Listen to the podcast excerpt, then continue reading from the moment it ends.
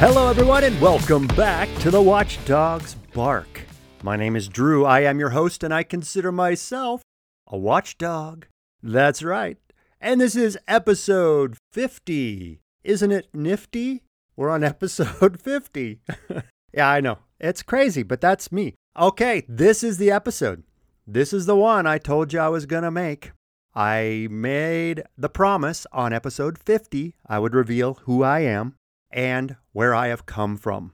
So sit back and relax, because this episode is all about me.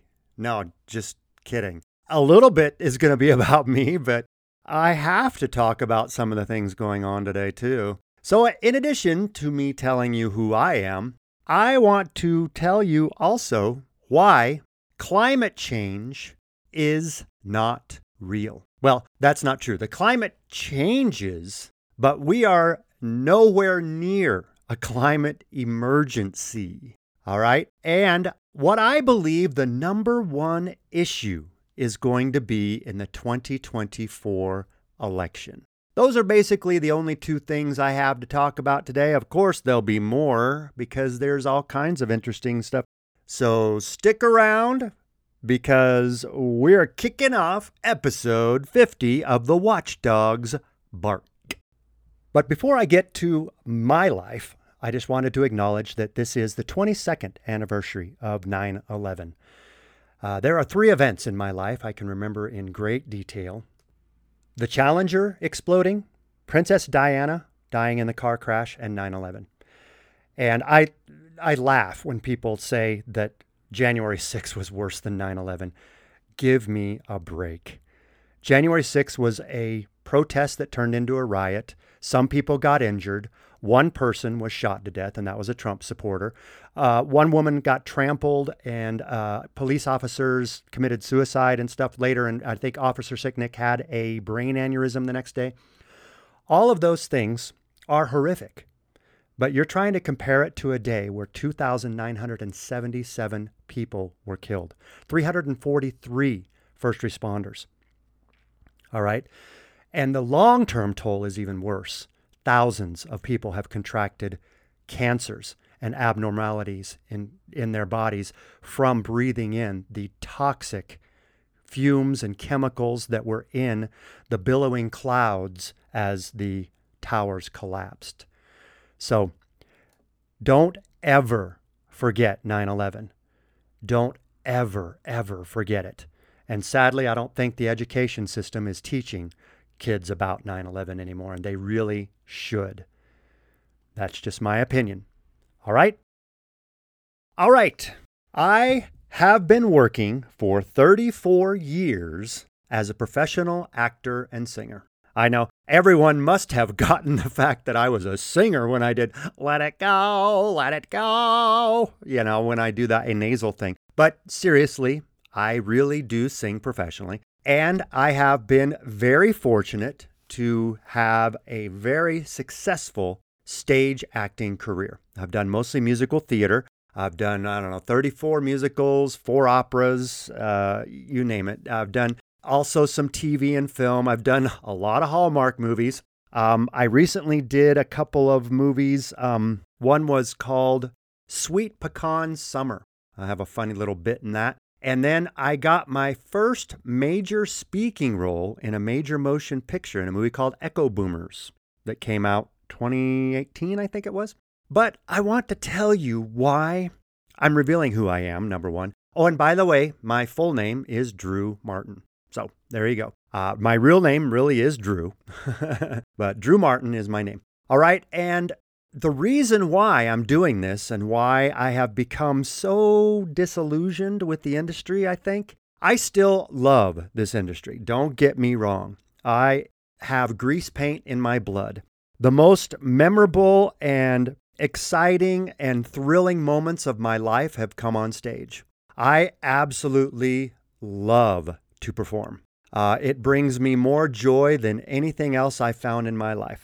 And I have been very fortunate to perform on stages all over the country. I've done two Broadway national tours. I've done regional productions all over the country. I've lived all over the country because, you know, as other actors, we are all gypsies and we will go where the work is.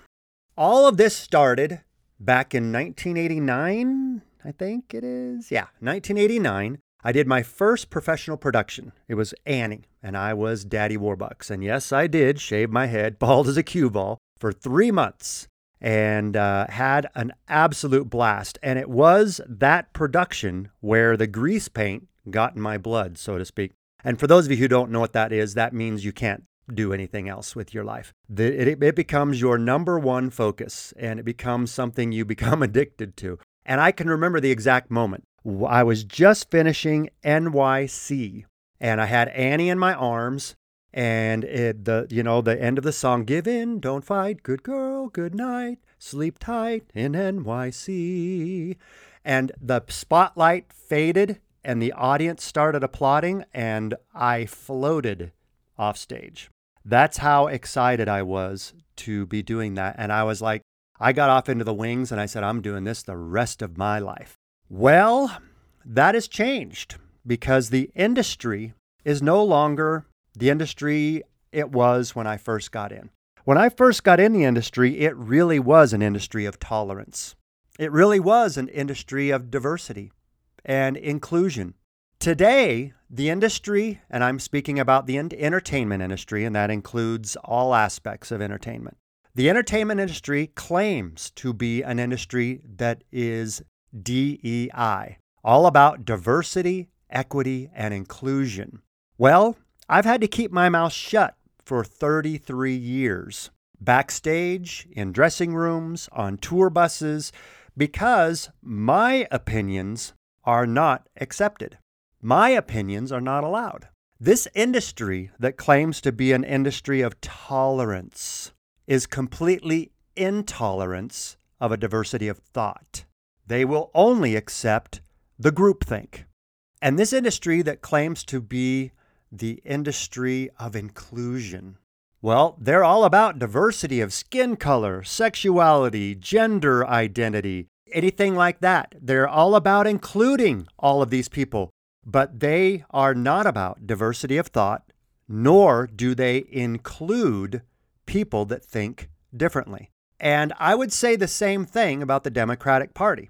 I've watched closely, and, and of course, the Democratic Party dominates the entertainment industry. And there is one opinion that is allowed, and all the other opinions are not. That's just a fact about this industry. And also, if you look at people that claim in the industry that they are being about diversity, equity, and inclusion, just look at the way they treat conservative black people. That's really all you need to look at in order to see how intolerant they really are. Clarence Thomas, you know, um, Larry Elder, Candace Owens, and I could name at least ten to fifteen others. Look at the way the left treats them. Just look. They celebrated that Ketanji Brown Jackson was the first black member of the Supreme Court, completely ignoring the fact that Clarence Thomas has been there for years. And look at the way Clarence Thomas was treated in his hearing for confirmation. Kind of the same way that Brett Kavanaugh was treated. K- kind of the same way that, uh, you know, all the conservative justices are, that are trying to get on the Supreme Court are treated, especially the way black conservatives are treated. They're called ignorant. They're called Uncle Toms. They're called props. It's just so obvious to me how much the Democratic Party has used people of color for their votes. They promise all kinds of amazing things every election to help people of color, and then they don't do them. And the people of color keep voting for them. That's what I just can't understand, honestly. But to go back to the industry, the one time that really stood out in my mind was, it was either the twenty seventeen or twenty eighteen Tony Awards. And Robert De Niro, a man who I used to really admire and want to be like and have that kind of a career, he was tasked with the responsibility of introducing the boss, introducing Bruce Springsteen's new musical that was going to be opening on Broadway. And instead of just getting up and having the spotlight on Bruce Springsteen and his new show, Robert De Niro turned the spotlight on himself. And he stood at a microphone in front of an auditorium theater filled with industry professionals. And he said this, F Trump. Not only down with Trump, but F Trump. And that alone, I looked at, I was like, that is just nuts. But then something insane happened. The entire theater, not one person was left out. The entire theater filled with people I admired and wanted to be like and wanted to emulate on Broadway. Some of the biggest Broadway and Hollywood stars that exist were in that theater. Every single person in that entire theater gave Robert De Niro a minutes-long standing ovation for turning the spotlight on himself, not doing what he was tasked to do, and that is to introduce Bruce Springsteen's new musical. He turned the focus on him and said, F Trump. Not only down with Trump, but F Trump. And when I watched that entire theater stand in unison and give him a minutes-long standing ovation, I knew at that point I would never be accepted for who I really was. My heart dropped into my stomach. And it was at that point I started to look at this industry differently. I started to realize how intolerant this business is. Now, don't get me wrong. I have some amazing friends in this industry that I have met performing with, that touring with, uh, you know, that I've auditioned for, some agents, casting directors. My agent is amazing. All the people that I've met in this industry, I love and really, really appreciate and cherish their friendships. But in twenty sixteen and twenty twenty, when I voted for Donald Trump, I had people unfriend and block me from all social media. These are people that I have performed with. These are people that I lived with.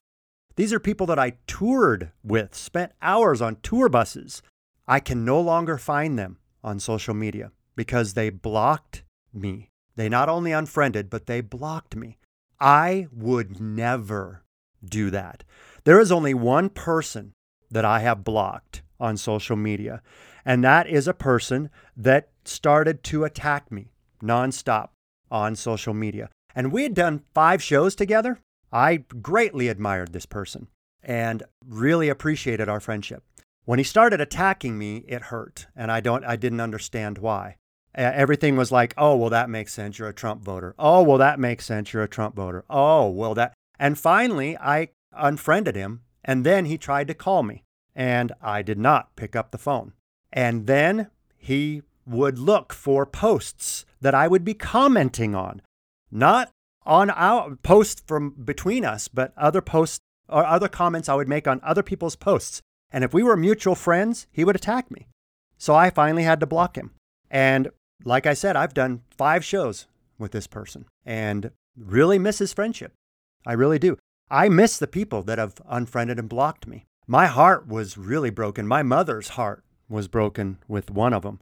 Uh, one of them I was roommates with in college and in different areas that I have lived and worked in. We have been friends for very, very long. I was the best man at his wedding, and I can't find him on social media anymore. That should give you an idea of how intolerant the left is and how intolerant this industry is. You'll notice that the conservatives in this industry keep their mouths shut. They have to. If they want to work, they keep their mouths shut. Well, as you know, I've do, I'm doing this podcast now. I'm not keeping my mouth shut anymore. I'm going to let the chips fall where they may with this uh, information that I'm giving you. So there you go. There's the scoop about me. I uh, am very grateful for the career I've had, but I've had to find something else to make money. Also, another thing that has really dramatically changed about this industry is it does not pay anymore. It doesn't pay anything close to a livable salary, uh, unless you're at the top of the game. If you're on top of Broadway or on top of Hollywood, then you're making all the money. All the peons and the extras and the chorus and all that, they're not making enough money to live on. They're not.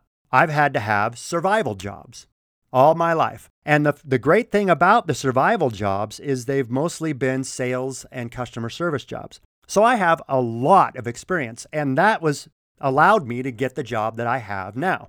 I'm not going to tell you exactly what it is. I'm selling a big ticket item. That's basically all I'm going to say. I'm selling big ticket items. So there's a lot of money to be made. Uh, it's like drinking through a fire hose uh, right now, because I'm learning all of the information about the industry and about the products I'm going to be selling. So I'm looking forward to kind of disconnecting from the industry for a while. Uh, I'm don't know exactly where when I'm going to return. I absolutely do hope to return, uh, but it'll be on my terms this time. It won't be on anybody else's terms. It'll be when I have enough money in the bank where I don't care about being paid for jobs. I don't. I, I'm not desperate to try and get cast in shows to make money to pay rent. That's how I'll return to this industry. Okay, the other thing that I said that really has changed in this industry is the pay. Let me give you an example. Back in nineteen ninety-three, I did a commercial for Nintendo. Uh, Who's Kirby, I believe it was. And I was one of the principals. I got paid a lot of money, like twenty-five thousand dollars, thirty thousand dollars for doing that commercial. Recently, I told you I got my debut, my motion picture debut speaking role in a movie, Echo Boomers. And I did a scene with Patrick Schwarzenegger and Giles Jiri. And for those of you who don't know who that is, Giles Jiri was in uh, The Island. And of course, Schwarzenegger is Arnold's son. So I did a scene with them, spent an entire day shooting. And I can't even tell you what I made because it's so ridiculous. I made a couple hundred bucks total. That's it. That is the total pay for a speaking role now in a major motion picture. Back in night in the nineties and stuff, we were all trying to get, you know, speaking roles in major motion pictures because it was like fifty thousand dollars at that time. That was the minimum. It was like fifty grand to get your first speaking role. And, uh, you know, anytime you had a line, it jumped way in pay. You know, of course, they still paid uh, extras and, and background, you know, cheaply, even back then. And that has never increased. But it used to pay to finally get, make your debut in a major motion picture. Now, it just doesn't. So there's no pay, and my opinion is not allowed in the industry. Uh, the only way I was able to get work for so long is I kept my mouth shut for thirty-three years. I ask you, would you like working in an industry where you had to keep your mouth shut? Everyone else, everyone else is allowed to spout their opinions nonstop and talk about how horrible this person is on the on the uh, conservative person, how horrible this conservative person is, how horrible Trump is, you know, how horrible all these uh, people on the right are. And if you want to stay working in this industry and you disagree with them, you keep your mouth shut. And by the way, that is my advice to anyone that wants to get in this industry. It's a great industry. It's a tough industry. Get used to rejection. You know, a really successful actor will get one role for every ten they audition for. That's that's just the, the, a good acceptance rate. Uh, there's been times when I've gone thirty, forty uh, auditions until I got a role. And that's just how the industry is. But to my conservative friends that want to try and make a mark in this industry and try to be successful in this, in this industry, my advice to you, find something else if you have a passion for anything else. But if you are like me and got grease paint in your blood and can't think of doing anything else and dream about being an actor or an actress, keep your mouth shut. Sadly, that is the advice I have. If you want to be successful in this industry, this industry will eat you up and spit you out if you dare to speak an opposing opinion. I actually had a casting director in New York that found out I was a conservative, and they, I won't even give you the, the sex, you know, the gender of the person, because I don't want to even start narrowing down who people might think it is. They told me in an audition they would never cast me because I was a conservative. That's how intolerant this industry is. And dadgummit, I still love it. I still love this industry. I still hope that I'll be able to make some kind of career uh, after I retire and maybe just do community theater for fun. That just might be what I, I am uh, relegated to do. And that's fine, because the money wasn't why I got in this industry. I got in this industry because I have a passion for performing. I have a passion for storytelling. I have a passion for taking on characters that are challenging, and accents and mannerisms and learning gaits. Uh, that's, you know, walk speed and tones, you know, it, it, all of that stuff was just fascinating to me to be able to build characters. And I love and appreciate everyone in my life that's ever been a part of that part of my life that I've worked with, that has taught me, all of my teachers in school and the university. I just, I have so much love and respect for the people that have built me to what I, wa- what I became in this industry. And I was really close to Broadway. Honestly, I was getting called back for big Broadway shows. But in twenty seventeen, I had a phone call with my parents, and I knew my father wasn't doing well. I could tell he was weak. So I had my father give my mother the phone. And I said, hey, Dad, give me get, give the phone to Mom. And when Mom got the phone, I told her, Mom, I'm moving home. And she she's like, what? No, no, you don't have to. I said, Mom, Dad's not doing well. I can tell. So I'm moving home to take care of you. So I left New York City like the next week and moved back home to take care of my parents. And I'm so grateful I did, because I got to spend the last fifteen months with my father before he passed away in twenty eighteen.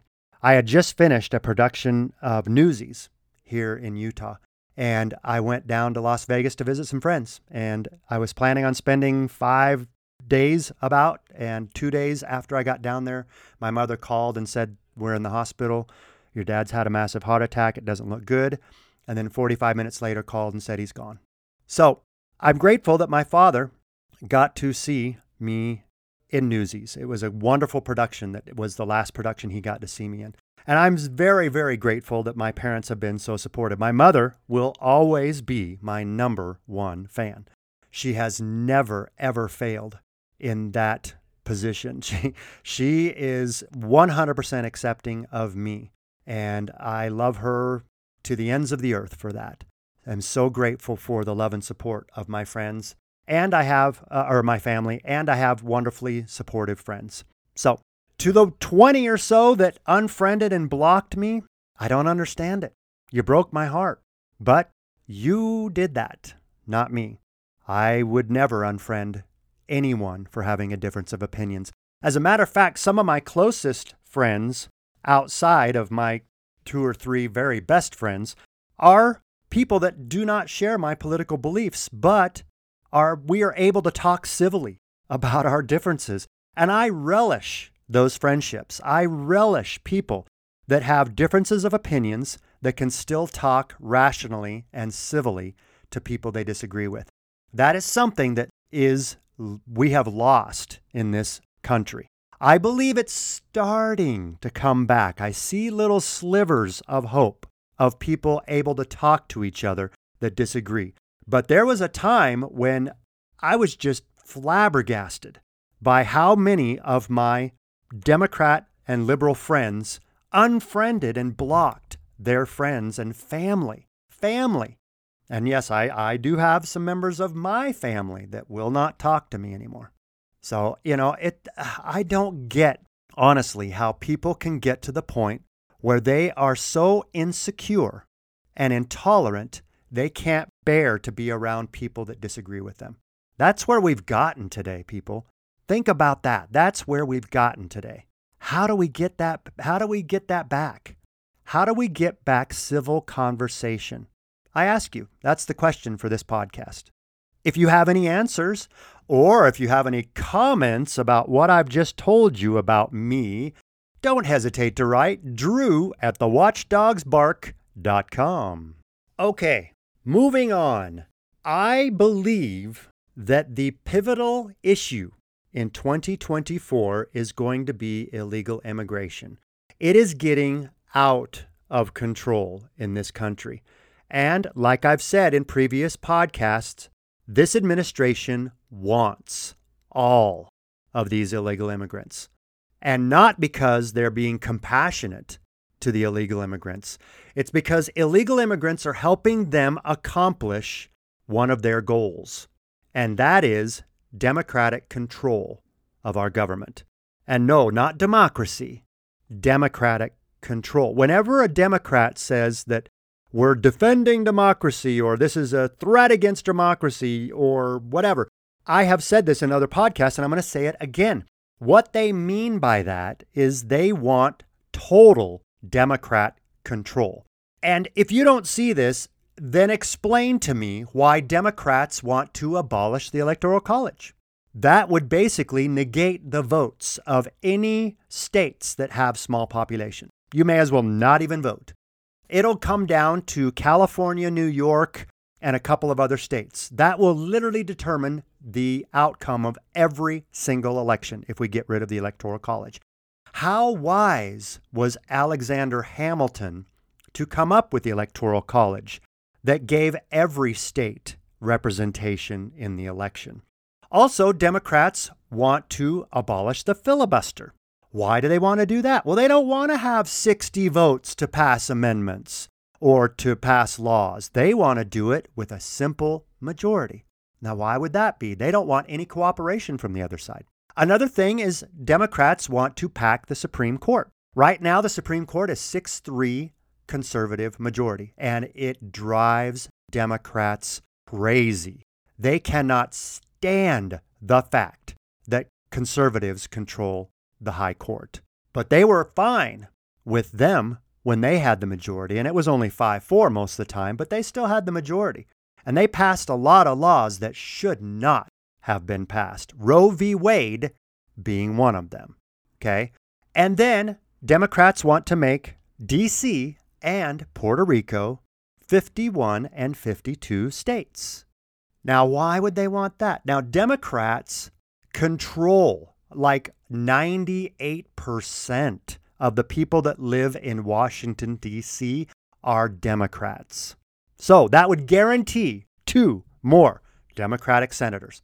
And Puerto Rico, they're kind of split. They're mostly Democrat, but there are some Republican aspects and and uh, neighborhoods or or people on Puerto Rico. So I believe there's a possibility it could be two more Democrat senators, or it could be one Democrat and one Republican. But either way, that would give Democrats a very a much larger majority in the Senate, and that would allow them to find just a few votes rather than having to find ten Republicans to go along that, with them to pass, you know, major legislation that takes sixty votes. Uh, or unless we abolish the filibuster, then they only need a majority. And if they get the majority in the Senate, they can railroad every piece of legislature they want through the government. You don't hear Republicans talking about wanting to get rid of things that would give them the majority, to make things more difficult for the other side, to get rid of the filibuster, to, uh, you know, make the Electoral College even more stringent. I mean, there there's no calls for Republicans asking for ways to make the government Republican controlled. There's just not. So which party is it that's the tolerant party again? Yeah, I didn't think so. And illegal immigration really is going to be the pivotal issue in twenty twenty-four. Uh, when Governor Abbott of Texas started busing illegal immigrants to D C, Chicago, and New York, it started to expose the problem nationwide. As a matter of fact, things are getting so bad in New York City. Listen to what Eric Adams said is going to happen because of Ill- illegal immigrants. Let me tell you something, New Yorkers. The migrant crisis taking on a new tone. Never in my life have I had a problem that I did not see an ending to. I don't see an ending to this. I don't see an ending to this. This issue will destroy New York City. Destroy New York City. one hundred ten six thousand migrants. We have to feed, clothe, house, educate the t- children, wash their laundry sheets, give them everything they need, health care. Month after month, I stood up and I said, this is going to come to a neighborhood near you. Well, we're here. Quite a bit different than the tone Eric Adams took when they started first busing immigrants to New York City. Listen to what he said back then. Lady Liberty sits in our harbor. New York City is the welcoming mat for the entire globe. And here's Eric Adams again when faced with reality. We're getting ten thousand migrants a month. One time we were just getting Venezuela. Now we're getting Ecuador. Now we're getting Russian speaking coming through Mexico. Now we're getting uh, Western Africa. Now we're getting people from all over the globe have made their minds up that they're going to come through the southern part of the border and come into New York City. My, my, my, my, my, how the tone has changed. He even said it in both clips that I played, how we're getting migrants from all over the world. And then the previous part, we welcome migrants from all over the world. Yeah, reality sets in once you realize it's not just people from South America coming uh, through our southern and Central America coming through our southern border. It's one hundred forty countries worldwide. And people are not, I mean, there are some good people coming. Don't get me wrong. I'm not going to leave things open to misinterpretation like the left loves to do with conservative speakers, just what they did with Donald Trump when he said uh, that the left says that Donald Trump said they are rapists, they are murderers coming across our southern border. And that's not what he said at all. If you go back and listen to the actual speech, he said there are, and that is true. There are murderers and child molesters and rapists and really bad people coming across our southern border. As a matter of fact, there are some countries emptying their prisons and insane asylums and paying their way and shipping them to our southern border. So we're not getting the best of the best. We're getting some good intentioned people that want to come here for a better life. But when you look at the geographics of the people that are now coming across, it's mostly young men from all over the globe. Young military age men. Hmm, isn't that interesting? So, Mayor Adams, welcome to the party. Now you know what the southern states feel like all the time over the past decade or more. That is what the southern states have been experiencing day in and day out. Welcome. Figure it out. That's what you force them to do when you want them, meaning the southern state governors and leaders, to have to deal with all the uh, illegal immigration. You don't want it to come to New York City, but now that it's there, you got to figure it out. I would suggest not allowing people to stay in five hundred dollars a night hotel rooms and feeding them and offering them free medicine and free food stamps and all that. The more incentives you offer to people around the world to come to America and have everything paid for, the more illegal immigration we are going to have. We set a record last month. ninety-one thousand illegal immigrants who were part of families came across the southern border. Last month was actually the first month families surpassed single men. So that, I guess, is a good thing, but we are breaking records all over the place, Joe Biden. You are just breaking records. Holy cow. Unfortunately for you, these are not the kind of records you want to break, like highest inflation, highest cost of fuel, highest amount of illegal immigrants, highest dependency on other countries for our energy. You know, gosh, we're just racking up those records. Way to go, Joe. Now, Joe Biden was recently in Vietnam, or actually he's in Vietnam right now, hasn't come back yet, but he spoke, I believe it was either earlier today or yesterday, about the real dangers that we as a world community are facing. And it's not nuclear war. It's not China. It's not A I. No, it's climate change. And he actually referred to John Kerry, saying he's John Kerry's forgotten more than uh, anybody else has uh, learned on this. So correct me if I'm wrong, John. Yeah, well, let me correct you, Joe. You're wrong. We are not in a climate crisis at all. Let me read to you what has happened over the last ten thousand years and where we are actually are. You see, when people say the warmest summer in recorded history, pay attention to the word recorded, because people have only been recording surface temperatures of the Earth for forty years. nineteen seventy-nine was when that started. But if you go back to ice core samples from the North Pole and from Antarctica, it tells a very different story. But keep in mind, you cannot monetize anything outside of the Earth's atmosphere. And remember this, the people screaming the loudest about climate change have something to gain from that change, whether it be control or money or power or all three. So if we go by ice core samples and go back ten thousand years, we find out that about six thousand two hundred years before Christ, during the Holocene optimum, the temperature was almost three degrees Celsius higher than it is right now. Then again, in the fifty-one hundreds before Christ, it was again that high. And as a matter of fact, the temperature has remained high until about the twelve hundreds after death, A D. All right. And so we know that One, two, three, four, five other times in world history, the Earth's surface temperature has been hotter. And in fact, eighty-one point three percent of observations in the past nine thousand five hundred years are higher than the most recent temperature reading. Even in the medieval times, it was uh, almost a full degree warmer than it is right now. Do you know what's changed?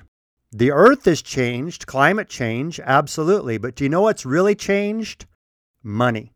People can make money now from scaring people into believing the Earth is going to end if we don't go to all renewable energy. That is a complete fallacy, one hundred percent fallacy. Right now, we are three degrees colder than the warmest temperatures in world history. Three degrees colder.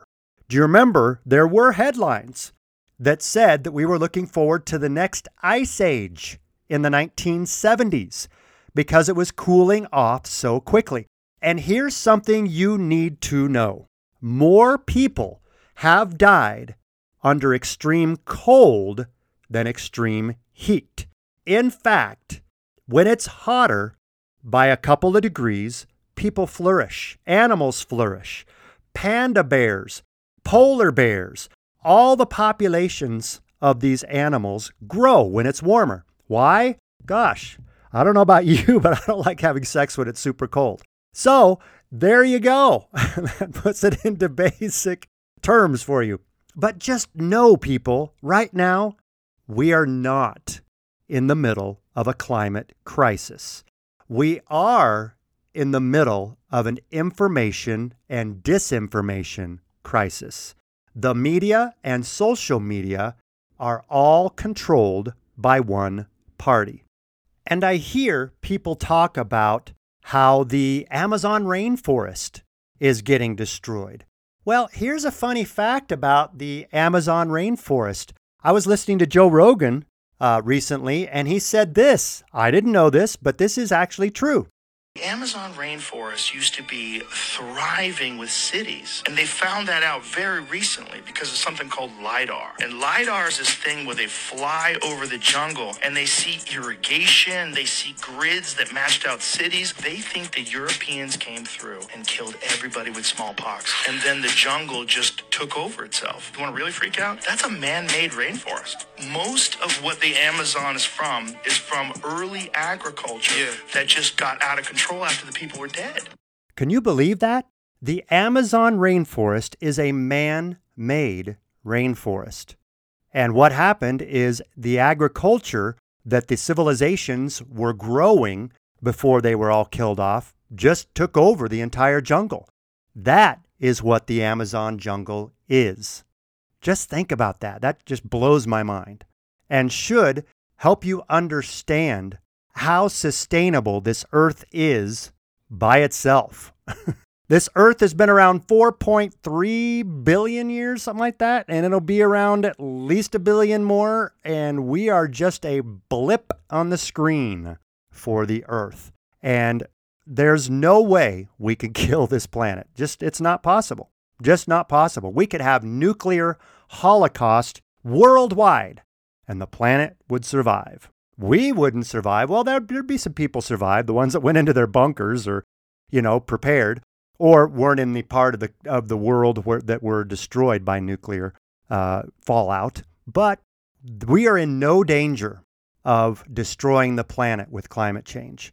Zero. Let me be very, very clear. Zero. Zilch. Nada. We have no threat of the earth getting so warm that we all die. That is never going to happen. Because all of the models that take measurements exclude certain things, like exclude volcano eruptions and exclude tectonic plates moving and causing earthquakes and sandstorms, massive, massive, all these things are not calculated when they're determining the total surface temperature of the planet. So don't be fooled by those that want money and power and control by getting you to be afraid of what used to be global warming and then global cooling or vice versa, and then it's climate change. And I told you why they did that. They chose the words climate change because all they have to do is blame climate change. If it gets warmer, climate change. If it's colder, climate change. If it snows too much, climate change. If it doesn't snow at all, climate change. If we have severe hurricanes, climate change. If we have hardly any hurricanes, climate change. If we have massive amounts of tornadoes, climate change. If we have hardly any tornadoes, climate change. If we have droughts, climate change. If we have floods, climate change. Stop listening to the talking heads that are trying to scare you into giving them power and control. And just keep this in mind, and this should put it into perspective, and I've used this example before, but it bears repeating. All that happened in World War Two and in Germany didn't start with gas chambers. Mm-mm. It started with one party controlling the media, one party controlling the message, one party deciding what is truth, one party censoring speech and controlling the opposition, one party dividing citizens into us versus them, skin color, sexuality, gender, and one party calling on their supporters to harass the other party. It started when good people turned a blind eye and let it happen. My friends, it's time to start speaking out. I'm telling all of my conservative friends and Republican friends and people even in the middle that are watching this happen to our country, start getting involved. Start doing what you can. Contact your representatives and let them know how you feel. Write emails. Uh, you know, get involved. I'm trying to get involved with this podcast. And like I said, if this podcast really doesn't take off, I may consider running for office. But it's going to be years from now because with this new job, I am going to focus on that for enough time to give me the comfortable retirement that I really need. But just keep that in mind, people. What happened at Auschwitz and in Germany didn't start with the most severe. It didn't start starvation. It didn't start with the gas chambers. It started with one party taking control and the other party remaining silent. And that can never happen again. The reason why they don't want you to remember this, they don't want they want to try and whitewash and erase history, is they don't want you to see it happening again, because it is. Let me give you an example of what I mean about one party taking control. We have as I've said in other podcasts, but I'll say it again, and especially what happened recently, we have a two-tiered justice system. All right? One man was sentenced to five years for murdering an eighteen-year-old for the sole reason that the teen was a Republican. This person ran over a Republican because they were a Republican. That is it. But the leader of the Proud Boys wasn't even in D C at the time of the January sixth protest slash riot. Wasn't even a part of the violence or the attacks on the police or the destruction in the Capitol because he wasn't even there. He was sentenced to twenty-two years. Think about that. One man murdered someone, ran over them with their car because they were a Republican. Another man, because he's the head of an organization that many attended this January sixth riot, he was blamed for it and treated like he had murdered people. twenty-two years. That just should explain very clearly how bad the justice system is here and, and how slanted and two-tiered it is in this country. All right? Okay, that's about enough of that. Uh, there's one other thing I wanted to mention just to let you guys know, and uh, watch this very closely because this is what's going to happen in these court cases against Trump. If he gets fair trials, we are basically going to be able to excuse everything Donald Trump did because of his right to free speech and his right uh, to presidential rec- from the Presidential Records Act. Pretty much everything. And just keep in mind, okay, everything, everything Donald Trump did after the twenty twenty election is legal. And in fact, Al Gore did the exact same things after the two thousand election. Questioning an election is not a crime, but the left wants to make it a crime. Why would they want to make questioning elections a crime? Huh. Kind of think maybe it might be because they don't want to know people are rigging elections. And yes, I do still believe that is what happened in twenty twenty. Just for the simple fact that the F B I, C I A, D O J, media, social media, corporate America, everyone put their thumb on the scale for Joe Biden. There was not a fair election in twenty twenty. And again, that is all my opinion. If you agree or disagree, don't hesitate to write me, Drew, at the watchdogs bark dot com. And as I always like to do, I want to end on a positive note. All right, this is one of my favorite quotes from Winston Churchill, and I love studying Winston Churchill. He was an amazing man. Uh, this is one of my favorites. When you're twenty, you care about what everyone thinks. When you're forty, you stop caring what everyone thinks. When you're sixty, you realize no one was ever thinking about you in the first place. You have enemies? Good. That means you've stood up for something sometime in your life. So what does he mean by this? When you're young, live your life, have fun, don't care, have fun, literally.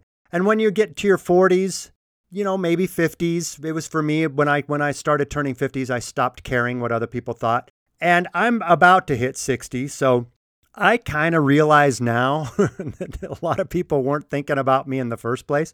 And yes, I definitely have enemies. And uh, I'm actually glad because that means I've stood for something. And I hope that you understand in this podcast, I'm trying to stand for something. I'm trying to stand for what is right. I'm trying to stand for what is just. That is really the whole goal of my podcast, is to expose those who are trying to take away your rights. Our rights. Expose those who are trying to use fear to gain control and power. So just look at your life and understand you got a long time to work things out.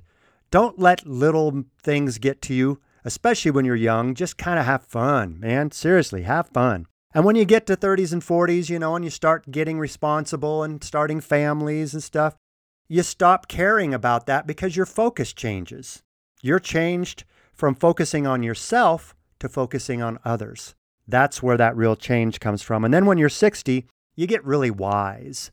You get wise as to what is really going on, those that were really supporting you, those that were not. And you realize, especially at my age, coming up on sixty, you don't care that you have enemies, because enemies are people who just disagree with you on many things.